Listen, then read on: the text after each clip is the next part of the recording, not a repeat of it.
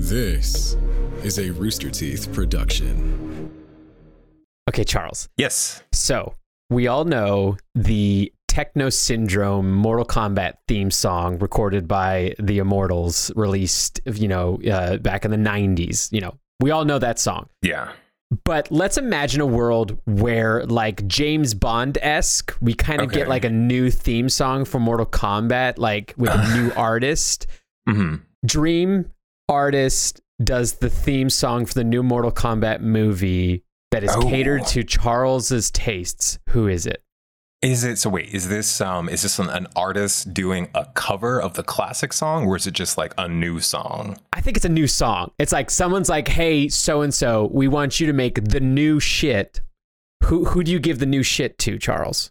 Ooh, okay. So like I love this question because I feel like this is something that franchises need to do more often. I'm of the firm opinion, right, that when you're going to do um, anything based on like a classic property, you got to work the original music into it somehow. So I'm thinking it needs to be an interpolation of the main theme, right? Which I'm not sure has any lyrics besides Mortal Kombat. But yeah, test your mites in there a few times. The obvious, most obvious pick for this is Megan Thee Stallion. Not just because she's hot right now, but just because like her nerd cred runs so deep. Yeah. So deep. And I mean, like everyone's like, oh, we want like an accurate Mileena. I guarantee you, like Megan Thee Stallion is the exact kind of person to bring a Mileena aesthetic to, um, you know, the tie-in music video for this song. It will work. It would, it, would- it would be the best possible commercial for the movie you could possibly imagine. One of these weeks, I'm going to stump you, and you're going to have a bad answer. But it's not Nope. this week. That was a good Nope. answer, and now we can do the show.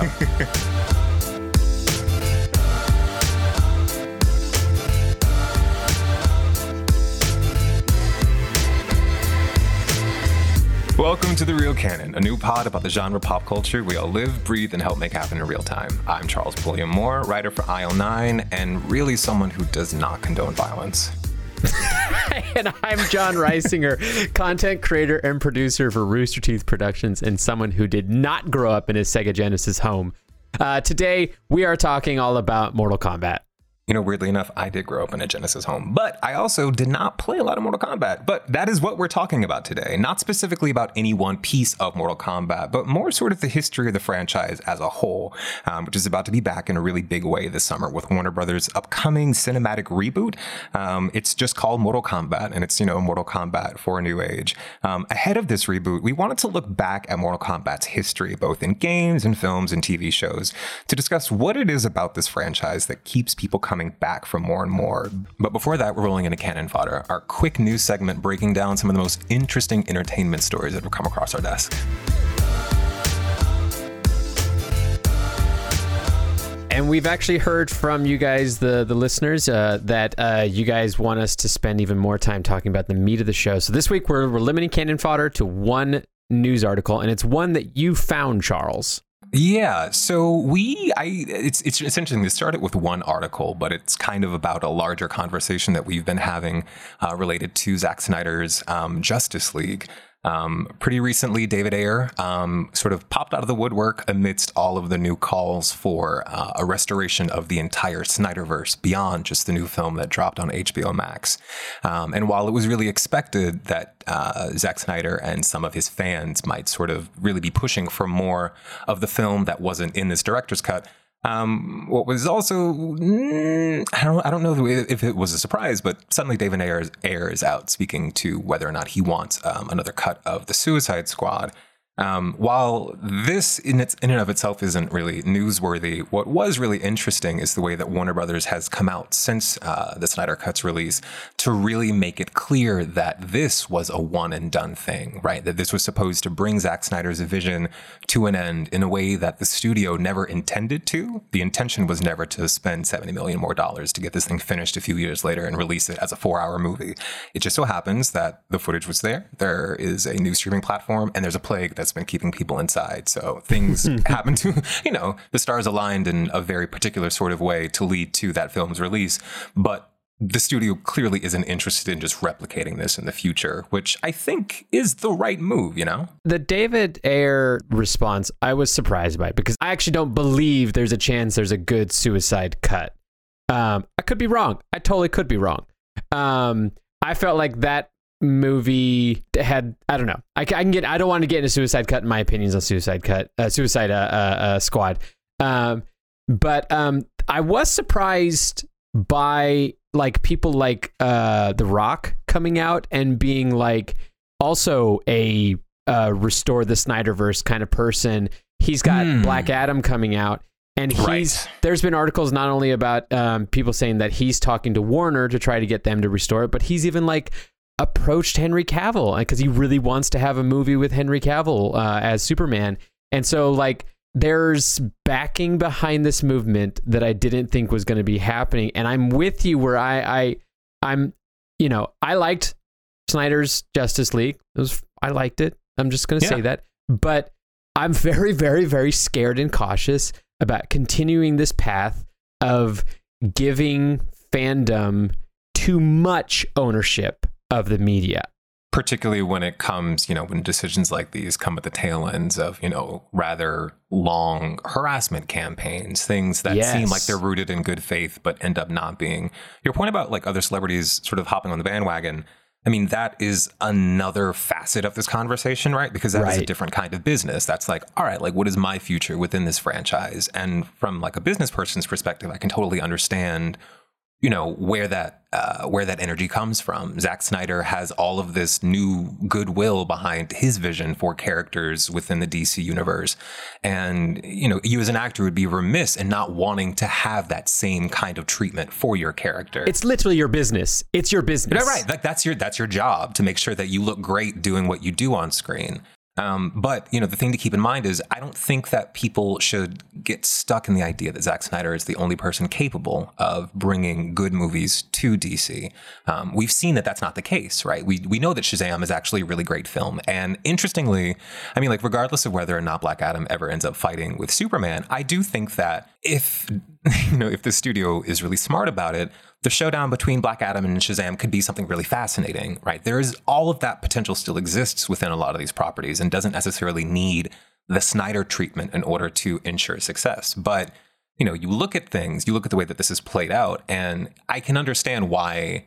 I, can understand why, from a fan's perspective, it's like more of this, more of this. But it's like that's not. I don't think that that's exactly a good instinct to follow. At least it wouldn't be from the studio's perspective. I don't know. Yeah, it's it's a very narrow perspective at what can be a good movie experience. And it also, you touched on it, it also has the potential and has actually not just the potential, but it actually has has caused, you know, toxic outcomes to come from these fans who think that uh, their version of this, you know, these IPs and these characters and these franchises is the correct one. And that's and that's a very problematic view to have on a shared experience. That's what we're talking about with this show in general about the shared canon of everything. Mm. And when you give, especially on the internet, you give a very vocal um, group of people, whether they be the majority or even in most cases, and I, I find the minority, um, that much sway, then you are not making decisions based off of like a broader, you know, international or global perspective, but you're making decisions based off of, you know, a small group of people, which that's, I don't think that's how good art comes out. Hmm. Before we pivot to the bulk of the show talking about Mortal Kombat, I do want to push back on that and just say there is something, you know, there is value in listening to feedback from the audience, right? Um, if Yeah. there's anything to take away from fandom in general about the way that um, these companies have developed new IP and sort of given them new prominence, it's that the companies, at the very least, they have heard that people do want to see um, a broader and more diverse array of characters in fictional media, right? And that's sort Yes. of that sort of institutional change as a result of people speaking out and being like, why, why can't there be a black Spider-Man? I think that that's a good thing. And that's sort of a representation of like the healthy balance that can exist between um, the owners of the IP and the people who consume Yeah. it. The dangerous thing is when people decide to build a cult of personality and really sort of say, oh, this thing that we know was not good, it deserves another chance because you robbed him. And it's like, well, that's not really how this industry works exactly. Capitulating to that feels a part of a slightly different energy that's sourced to the same place. Yeah, I guess the better expl- the better way to explain maybe where my feelings come from is that I think there has to be balance Mm-hmm. and um, I think a good balance is what you're you're ex- expressing, where you know people are challenging the industry to, um, uh, you know, g- go different routes that they might not have thought to go. Like you're talking about, like a Black Spider-Man, go go with the Black Spider-Man, that kind of thing. Yeah. But then, if you're completely relying on the fandom to be your guiding tool, then, um, you know, you've got people out there that are going to come up with um, not the right course for you to take your franchise and that kind of thing. There's value sometimes in like making what the audience needs and not necessarily what some of the audience is asking for. Yeah. I mean, you talking about all of this balance really has my mind immediately drifting to the dimensional balance between Earth realm and other realms. Oh, that's a good segue. Let's go to the state of the canon.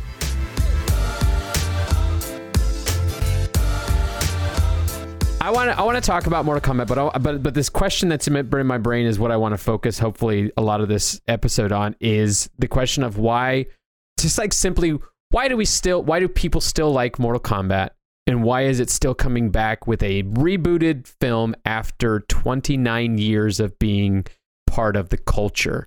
Because Mortal Kombat, just like as a game and even as the movie franchise itself, is is interesting because I I don't think there's any one particular reason why it has maintained I don't know for lack of a better word relevancy. Hmm. Uh, but it it it it begs the the question of a lot of reasons of like why did why is Mortal Kombat the the video game that everyone is is hot about and not some other video game or some other fighting game? Like why is Mortal Kombat so popular that it just continues to stay in the ethos? Right. I mean, I think a like a, solid place for us to start with this is I want to ask you like, what was your first experience with Mortal Kombat? When did you first encounter it? Do you remember? Yeah, I mean, it it, it was specifically at my friend's house. Um, like I said in, in the intro, we were a Nintendo family, and so uh, I didn't have access to Sega games or PlayStation games. Even um, my first PlayStation was PlayStation Two that I bought in college, and uh, yep, I'm that old. And uh, so I played at a friend's house, and he had the game, and that was the only way I ever was able to play it. Was the rare occasions that I went to his house. Um, I definitely would. It would never have been a game that in my very like conservative religious home, my parents would have like provided for me. Yeah, I I don't remember exactly when I first like I remember I remember knowing that Street not see I immediately I wanted to call it Street Fighter. I remember knowing that you could get Mortal Kombat to play at home, but it wasn't until like I saw a Mortal Kombat arcade game outside of my house that it really kind of like kicked in for whatever reason. The two need both needed to exist in my mind for me to recognize that Mortal Kombat was a thing. Um, I had a Genesis. The only game I ever had for it was the Power Rangers movie game, um, which wildly enough, like released that same year that the Mortal Kombat movie came out. So I, I figured like I was just a little bit too young to have really been, you know, prime to latch on to it. But growing up, I just do remember, goodness, like Mortal Kombat was an ever present thing. You know, it's what people talked about on the playground. It's what people tried to act out. Like I, I distinctly remember not knowing what the fatalities were, but very much participating in the execution of fake fatalities on the playground. Like it's just what you do when you're playing. You know, it's what, it's what you do. And it's just sort of that, that blended in with, you know, your regular recess Power Rangers play.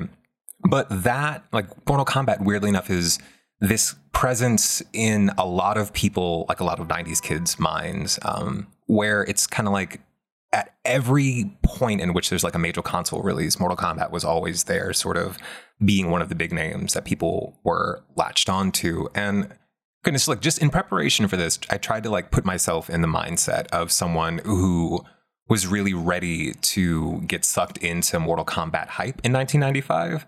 Um, just just sort of like uh, going back to like watch the movie. I'm like, well, what is it that made people really hot for this? Um, you know, what is it that really set Mortal Kombat apart from fighting games of the time? Because Mortal Kombat, you know, it was not the first fighting game. Um, it wasn't No. exactly.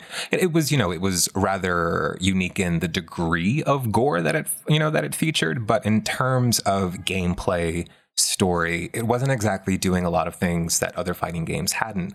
But it was something about this specific mix and the time that the arcade games dropped um, with that quick follow up on home consoles on the Genesis that really made it like cement with people. And I think a lot of it did have to do with just like the pure novelty of all of the various elements of Mortal Kombat that, you know, you could see in other games, but the game was just doing differently.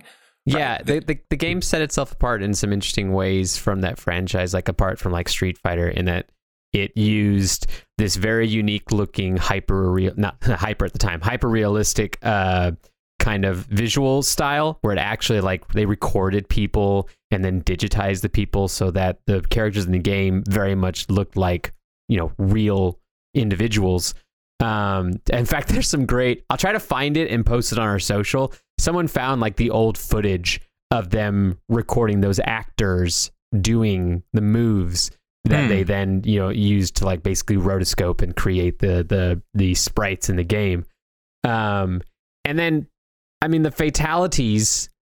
I mean they're they're they're the Mortal Kombat thing. You know, it there was no finish him in Street Fighter or in even in like Tekken or something like that. I mean, it was the the fatalities was the the cherry on top of the the games you would play, and then on top of that, not only was it fun for the game gamers at the time to do that, but then it created Mortal Kombat's like a free marketing campaign where a bunch of uh you know concerned mamas were like oh no my babies can't see all this gore in a video game. Ban the video game. Well what happens when you ban something that that kids like? Like they're just gonna be like loving it more and it's gonna gain popularity Right, and it's even not necessarily. It doesn't even need to be, you know, a banning. It's just that sort of like there is an allure to something that's Yeah. identified as being the dangerous thing, despite the fact that if no one had paid attention to Mortal, well, something like Mortal Kombat, like it surely would have picked on, you know, it would have picked up a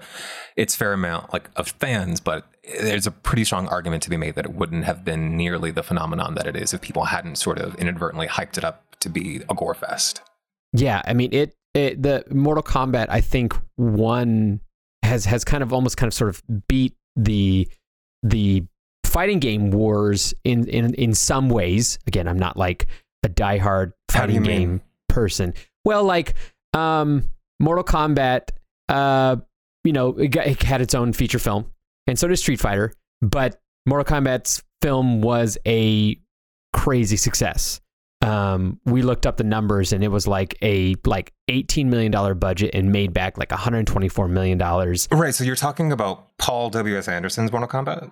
yeah the 1995 one Yeah, uh, and and then enough where it got a sequel and, we, and the sequel's questionable at best but uh, it's also like we're now seeing a mortal kombat reboot right now we ain't seeing a street fighter reboot you know no one's even talking about a street fighter reboot or anything like that and so there was there was like longevity to mortal kombat that other fighting games like street fighter never accomplished not being not saying street fighter isn't popular it's crazy popular in the world it's that it lives in in the esports realm and everything like that um, but in the broader like cultural sense, um, I don't know. I think Mortal Kombat kind of has has has has trumped it a little bit. So there's a couple of things. I mean, I think there are, like you said before, there are a couple of different reasons as to why Mortal Kombat has enjoyed that specific kind of longevity that it has, where it never really fades all that far away from the public consciousness. Even if there isn't a new Mortal Kombat thing, you can just make a Mortal Kombat joke and people know what it is. Yeah. Whereas, like you could you could reference Dead or Alive and people might not know what you're talking about. Yep, especially like an American market. Very much so. Um, I think that the game, like the role that the original ports for the arcade game played in like the, like the early console wars, like the there wasn't parity between the various ports, and so that definitely played into how people sort of built up um, their respective ideas about like what the best Mortal Kombat is. Um, they were obviously very different in terms of like. Graphical quality. Some fatalities were removed from, I think certain fatalities were removed from the SNES version that were present on the Genesis. Um, and that sort of like irregularity just only added to that initial wave of like, oh, Mortal Kombat isn't just this neat and tidy, clean thing that came out in a uniform kind of way. It's kind of grungy and sort of like rough around the edges. That energy, I think, I want to talk about the movie a little bit um, because, like, to your point, like it, you know, drops in 1995. Like I said earlier, that's the same year that the Power Rangers movie drops. Um, budget of $18 million and makes an insane amount of money for the time um, for not just not just for a movie but for a comic book movie at a time Yeah. when we did Uh, not have Video game movie. Like- video game movie. I'm sorry. I'm sorry. I'm so stuck in it now. But a video game movie, right? Um, in an era where we did not really have a pejorative, just like we didn't have that like that that immediate uh, reflexive like cringe to the phrase video game movie. Um, this was very much. I had to look up right now. What did the Mario Brothers movie cost, and what did it make back? oh, okay. You you don't you don't. I'll tell you this right now. It did not make back its budget. no, that's and, and it's so like, like so right like it's they're not new to you know they're not new to Hollywood, but they're definitely not something that the industry is cranking out at a clip with the expectation that they're going to be you know huge successes. Um, but going back and watching the 1995 movie, I can totally see what it is that people appreciated about it um, at the time. You know, the minority of fans who express how much they loved it. Um, it does. Fe- it, it how to put you can tell that it's a, it's a film on a budget, right? Yes. Um, obviously, Anderson has gone on to be the king of video game movies. Um, a lot of people will know him from the Resident Evil movies, where he and you know his wife Milla Jovovich has really just carved out an entirely new chunk of that lore for the movies. Yeah. Um, and he's also the director of the most recent. Um, oh, he did Monster Hunter. Exactly. He did Monster Hunter. So like this is, you know, this is, you know, he's very much been working in a space for decades. And this was his first foray into it. And I think as is generally the case with filmmakers who have a vision and latch on to something that studios don't necessarily think will work. The way that he approached this first film, you know, with minimal budget was like, let's go balls to the wall and try to get as much of the essence and the energy of this franchise and not necessarily just the specific story elements. That really is what led to the film feeling like such a breath of fresh air. Um, it has a lot of elements plot wise from Mortal Kombat 2 and characters that are, uh, you know, that don't initially pop up in the first um, video game. Um, but what the movie really does focus on um, with this wild story where, God, you know, uh, there is a. I'm, I'm trying to recall the plot just off the top the of my head. The, the, the, the, there, there's a bunch of realms and to make the realms there are a bunch of realms and there have been multiple mortal combats right, right. They, they're up to their 10th and on the completion of the 10th i think the leader of the villainous other i got the lore here dude. I got the lore here. It's hit me hit me with it. It's that it's that yeah. So the the elder gods have divided up the realms and then they have protectors of the realms and the, mm-hmm. and then the some of the some of the protectors of the realms started invading other realms like shao kahn was invading sure, sure, and that kind of sure, thing. sure, sure. And in order to stop them from just taking over all the realms, they then created this rule where they have to do these Mortal Kombat tournaments, and ten consecutive tournament wins then means uh-huh, that uh-huh. that that that conqueror gets to take that realm. And okay, so, so, Shang Tsung is sent to continue to do these Mortal Kombats with Earth, mm-hmm. and they've done nine in a row, and then the movie takes place in the tenth.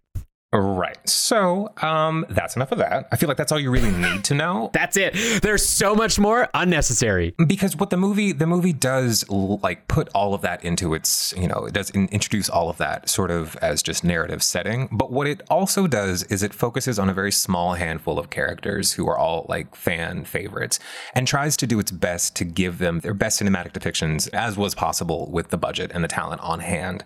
And I think that people responded in time in particular once the movie really became sort of a cult classic, they really appreciated the fact that it wasn't trying to shy away from the fact that it was a video game movie um, or trying to deviate all that far from the source material, which is, I think, one of the things that really damned the Super Mario Brothers movie.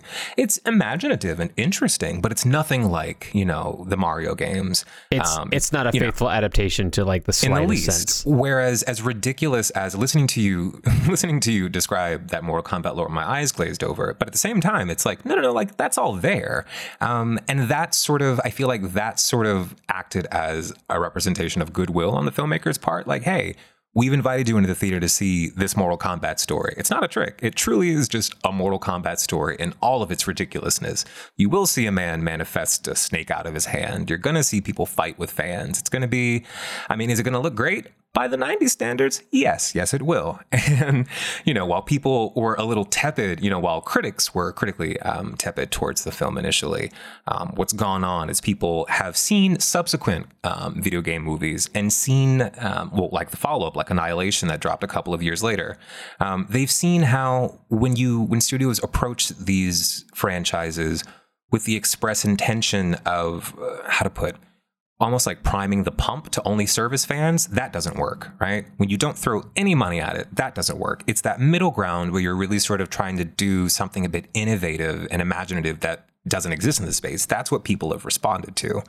Um, I, I watching the it was so wild watching Annihilation um, because it was just uh, it's, it's like no, it's the same. You know, it's picking because the way that the first movie ends, um, the heroes win, but then it's like next round because it's you know Mortal Kombat. When you play the game, you really are just fighting your way up a tower to fight people, and so that's that's it makes sense that this um, that this franchise would have endless continuous potential, but you can feel the, you can feel all of the money that was poured into this, and as that money as that money was poured into the movie, you can feel all the energy really drain out of it. Um, so much CGI, um, new characters, right? They're like, oh, we've got Sindel now, and she's going to scream, and it's like, what? But why? why is she screaming? Like, do we? What's not, not to be not to not, not, to be that cliche, but it's like, what's no, no, no. Let's get philosophical about Sindel. Why is she screaming? But like, but like, what is Sindel's motivation exactly? Because as convoluted and ridiculous as Mortal Kombat's lore is, it is so dense that you can just pick and choose from a couple of chunks of it and really build out a whole story.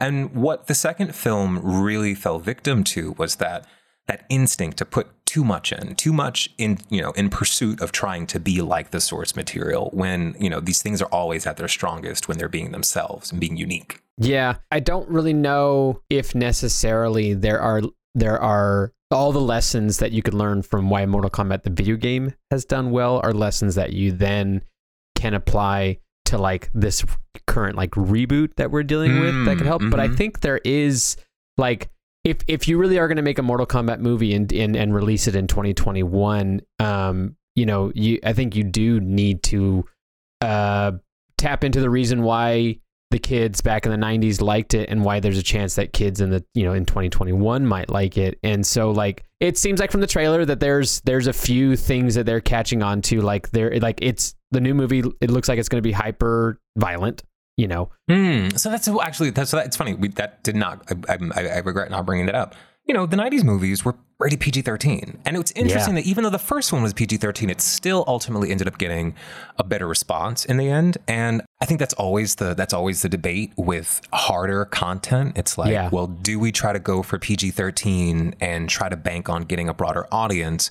Or do we go for authenticity or to the source material by going for that hard R? I guess in the 90s, people, studios were just more inclined to think of anything based on a video game as just by default being for children. And so it there was, to be. There was a, yeah, there was a fear of what the rated R you know movies had turned into around that time where really? rated R movies yeah rated R when when rated R really became what it was at the time where it was like okay this is the movie where there could be sex and boobies and there could be some hyper violence and there could be swear words that are not allowed in other movies and so that turned into a, a category that limited your audience into there's no way you're going to get a youthful audience to come in because they can't get into the R movies as easy. That was like a thing that happened back in the day. And since then, that rule has been broken and disproven several times. A very mm. notable one was Deadpool. Deadpool was that rated R comic book superhero movie that hmm. broke financial records and uh, and was you know critically acclaimed and everything like that. And so it started like that was one of those movies that really got people thinking like, oh, you can do a rated R movie and you can and the kids will come because our culture has changed. Hmm. Um, and so I get it in the 90s if you want to get a lot of that that about to say you want to get a lot of that kid money. No, if you want to get a lot of uh, you know that that younger demographic uh, money for you know that parents can bring their kids to see this, then you had to make it PG-13, which then of course made it so like, you know, there's very little blood in the movie. Um, there's not a lot of like crazy violent ends to people. Um, even like um, Shang Tsung, like he falls on the spikes at the end but you don't see it, right? It looks very comfortable, right? right? You're like, oh, I feel like this should be, I feel like this should be really excruciating, but I guess we're just gonna gloss over it. But they, but they, even with the the violent like restrictions they did in the original movie, they still like I agree they did a pretty good job of creating some pretty good fight sequences. Particularly that that last fight between Liu Kang and Shang Tsung is between two very talented uh, uh, actors and uh, stunt fighters and everything like that, and so it turns into a pretty good like you know climactic uh, final fight um, but with the new movie, you know, we live in a world where rated R isn't a death sentence for your stuff, especially uh, when we live in like a streaming world. Uh, and so I, I think there's th- that that it was a like it's definitely a good call to go with that hyper violence and and, I'm I, I actually did like some research like why do we like I wanted to know why we love why we enjoy the entertainment of violent movies like why does a movie like John Wick do so well when it's so And what? And please, please explain it to me. What What did you learn? first there's no way that I figured it out and that this is the only reason why. So full caveat, this is just like my research cuz I'm trying to figure out why because like I'm not someone who is going to, you know, go out and and you know, take a sword and chop a dude's hand off. Like I'm just not not that mm. kind of a person. Mm. But when Keanu Reeves does it, I go, "Yeah, bitch, that was cool." Like, you know, so so where where is that connection in my brain of why I enjoy that? And the most I could find is like there actually is like this theory of like a catharsis we get by watching fictional violence because mm-hmm. we are you know inundated constantly in our lives by things that make us upset by scary things by things that even could make us feel like we want to you know be violent but thankfully a lot of our public um, not all of them but a lot of our public stops themselves from being violent on a constant day-to-day basis you know it's it's not uh uh what's the the movie where everybody gets a day where they get to go out and The do Purge. purge Okay. it's not like a daily episode of The Purge here in our world, thankfully. Um, but when we get to watch hyperviolence, and we get to watch vi- fictional violence in cinema and, and even in our video games, there's catharsis of like that that release. Like when we played Mortal Kombat, the video game, and and we you know managed to not only win the fight but also execute the difficult gun con- not gun, com- the the button combination for a Mhm. fatality there was like we we got like little validation in our and, and release in our brains and we get that same when we watch it on screen again i am not an expert and there's probably other reasons why we like that but that made some sense to me I'm sure that is one prevailing theory. Um, Sure. I can just say that I get none of that out of playing fighting games. Um, I, I, I, I, I, I will admit to, I'm not a particularly, I'm not squeamish, but it's like, why do you have to rip that man's spine out? Like, it doesn't do it for me. But in thinking about like what it is that leads to, what has led to Mortal Kombat's lasting popularity, you mentioned earlier how, you know, there was this point in time where Mortal Kombat was like an illicit game. Ooh, don't let your parent, you know, don't let your parents catch you playing it. yeah yeah yeah Um, but in the same way that our tastes regarding movies has shifted over time, the way that we feel about video games has also changed. You know, the conversation about whether violence in video games leads to violence in real life is ongoing and constantly being debated. And we have come to, depending on who you talk to, a certain you know consensus. No, video games do not make you violent, right? Um, and we live in an era now where the way that people experience games has changed drastically, right? Um, when Mortal Kombat first dropped onto the scene, um, it was very much a public shared experience of playing a game in the you know in the arcade.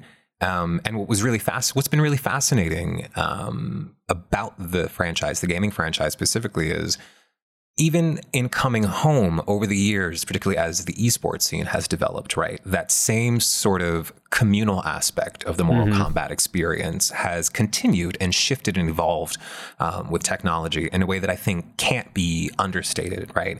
You can look at the 1997 uh, Mortal Kombat Annihilation and be like, ooh, Jesus, like if they lost money like that, why would they ever come back to this? Um, but aside from that movie's not being a success, you do have to look at the continued popularity of the game franchise, right? As an outsider, I have always thought, oh, like it's just another Mortal Kombat game, and it's got those two ladies who are supposed to be sisters, but one's got a weird mouth and one likes the color blue instead of purple, right? Like that to me, like I think that essentially that is very much a part of the Mortal Kombat thing. But I don't think, aside from the hardcore fans who are like, yo, I want to see that alternate Raiden costume, what they're really getting into is obviously falling back into the old habit of playing the game, you know, having that sense memory really work towards your advantage at being immediately good at it. But it's like I I they are tapping into that same experience of being at the arcade. The studios understand that esports are a thing, right? And we live in an era now where even though video game movies still by and large tend not to be as good, um, we're coming off of a couple of okay ones, right? We talked earlier before how even the World of Warcraft was a huge flop here. It was humongous in China, right? Yeah. Um, uh, it's also like more- half of a good movie if you watch it I, I, the orc I- side the orc side's a good movie the human side just delete it Um, in that same way, Detective Pikachu is also known. People people forget that Detective Pikachu is a video game movie, and the game is not just Pokemon proper. It is Detective Pikachu, and Yeah. that I think is part of the reason that the movie ended up being the, suc- the success that it was. People didn't realize that they could just read Wikipedia and be spoiled.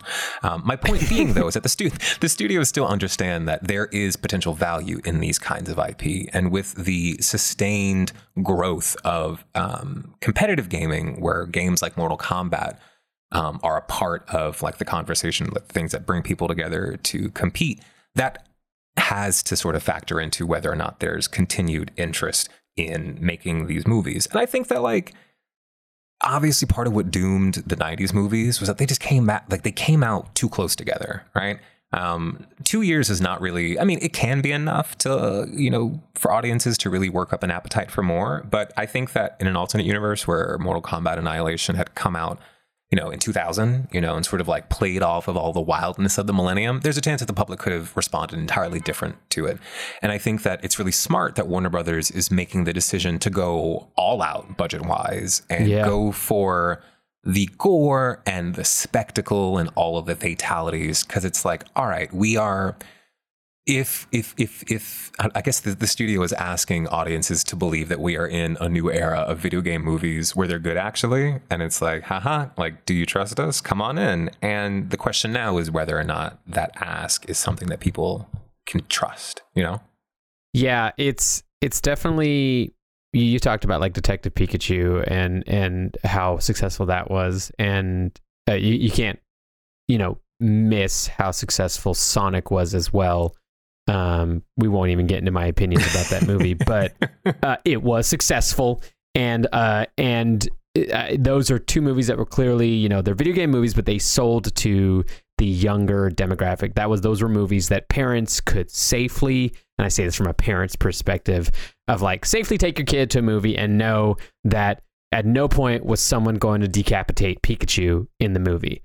Um, and so that that opens up again to a, a very large market of money for you to become successful on top of like making a at the you know at minimum a passably good movie. Um the detective pikachu i thought was a genuinely enjoyable and good movie.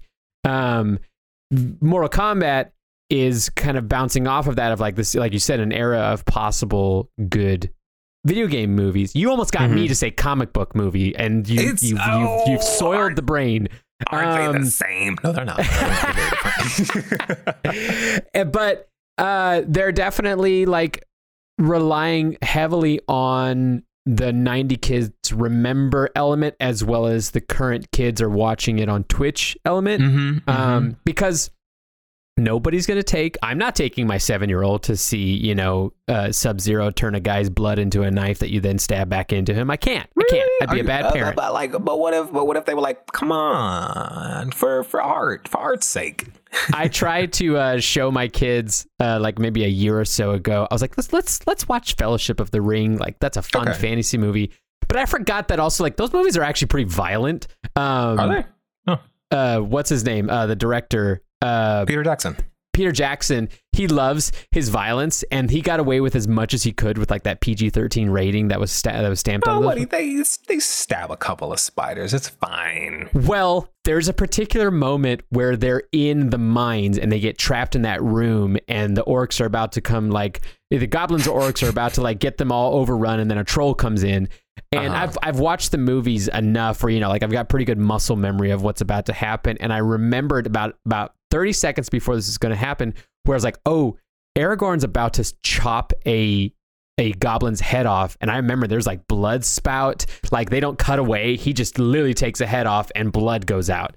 Um, Hmm. and i was like um, let's see how this is going to work out. And i watched my two kids and my eldest who was probably like eight at the time she you know she did like a, a, a typical child recoil where she's like ah and she like pulled her blanket up and everything like that.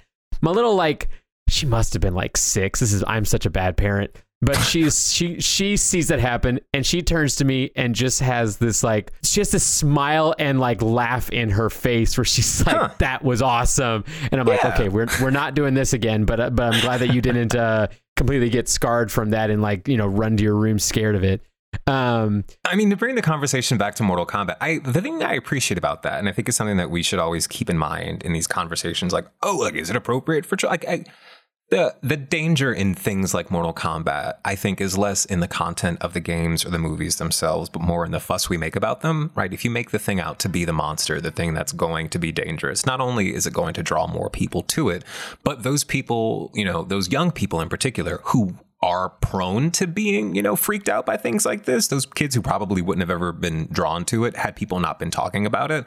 They are the ones who get freaked out, you know, and then it becomes an overblown, like, well, my child was traumatized. And it's like, well, oh, no, yeah. And I, I don't think that they're like traumatized. It's mostly from my perspective. I'm like, I don't want to deal with like nightmares. Uh, nightmares are just like little, you know, when kids like have to, it's, it's like you have to like, deal with that and help them through and everything like that. And the more you can avoid that and not make them have to, you know, be dealing with nightmares at night is what I try to avoid. My kids actually, uh, I was watching the end of the Snyder cut and uh, they came and joined me near the end of it and they were having fun watching like them all like beat the shit out of Steppenwolf and everything like that. And then uh, they finish the fight, and Superman sends him through the portal, and Wonder Woman does that leap in the air with the sword. And I was like, oh, that's about to come. So I quickly did the whole dad like hand over their eyes thing while she took his head off, just because I didn't want to deal with that great. right now. You come on, you're ruining the message of the movie. That little girls can grow up to be whatever they want to be, including warrior princesses who chop off people's heads. uh, but Mortal Kombat, like, I I think it it clearly being more, for lack of a better term, adult, um, because of how the market has changed as far as what audience goes and sees what. I don't think that's that's probably going to affect it a ton. I think it's really going to come down to like, is the movie does it have a decent enough plot? Is is it cohesive together? Is it paced fine? Because it looks production value wise beautiful. Like it's very pretty. It looks like they're really putting the money into the the the design and even the fights of the whole thing. So as long as they don't veer off the tracks of like total absurdness and a, a, story you can't even follow, they could be coming off of this trend of good video game movies.